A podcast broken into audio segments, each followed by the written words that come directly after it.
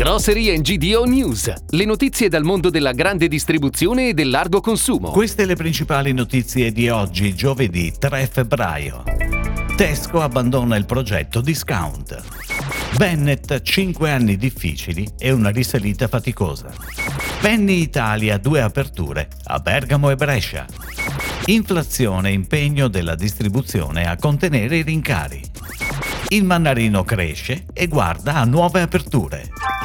Per rispondere alla sfida lanciata da Aldi e Lidl in Gran Bretagna, Tesco aveva inaugurato nel 2018 l'insegna discount Jax. Dopo nemmeno quattro anni di attività, come annuncia la BBC, l'azienda della GDO ha annunciato che chiuderà sette dei suoi negozi Jax. Le altre filiali verranno invece convertite in Superstore Tesco, un'operazione che coinvolgerà 130 posti di lavoro, per i quali Tesco comunque garantirà. L'insegna della GDO ha fatto sapere che ora si concentrerà nel garantire il miglior valore possibile ai clienti nel loro core business. Ed ora le breaking news, a cura della redazione di gdonews.it.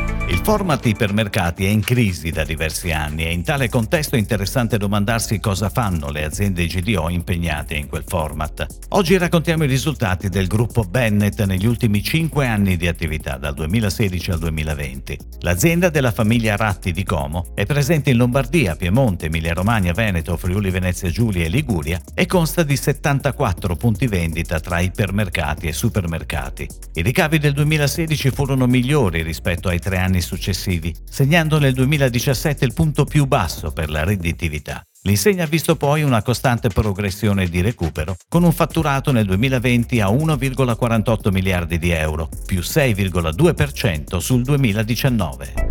La presenza di Penny Market in Lombardia sale a 91 punti vendita e ad indossare la maglia rossa del brand sono oggi gli ex collaboratori di Leader Price di Madonna in provincia di Bergamo e Colonia in provincia di Brescia. L'acquisizione ha garantito l'impiego di tutti e 14 gli addetti. Il nuovo punto vendita Penny a Colonia ha una superficie totale di circa 1100 m2, di cui circa 800 di superficie vendita, mentre il nuovo punto vendita a Madone ha una superficie totale dell'immobile di circa 1000 1200 m2, di cui circa 800 di vendita. I dati diffusi da Istat relativi ai prezzi al consumo di gennaio confermano una crescita sostenuta del tasso di inflazione. Il carrello della spesa registra tassi di crescita significativi del più 3,2%. Feder Distribuzione sottolinea come le aziende del settore stiano operando con grande responsabilità per tutelare il potere d'acquisto delle famiglie ed evitare pesanti ricadute sui consumi. Questa tensione sui costi perdurerà probabilmente per i prossimi mesi, mettendo sotto pressione il sistema delle imprese.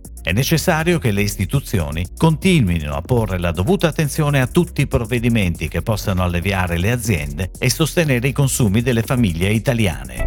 Il Mannarino, primo brand di macellerie con cucina, nato a Milano, ha chiuso il 2021 con 7 milioni di fatturato e punta nel 2022 a raggiungere i 15 milioni. Tra le novità del 2021 l'apertura a giugno del quarto locale ad Arcore, che si è aggiunto ai tre indirizzi milanesi, e nuove cucine per il servizio delivery. È stata inoltre introdotta una proposta di salumi e formaggi di alta qualità, selezionati da piccoli produttori. L'espansione de Il Mannarino proseguirà nel 2022, con l'apertura entro il mese di giugno di altre quattro macellerie di quartiere con cucina. È tutto, grazie. Grocery GDO News torna domani. Buona giornata. Per tutti gli approfondimenti vai su gdonews.it. Grocery GDO News. Puoi ascoltarlo anche su iTunes e Spotify.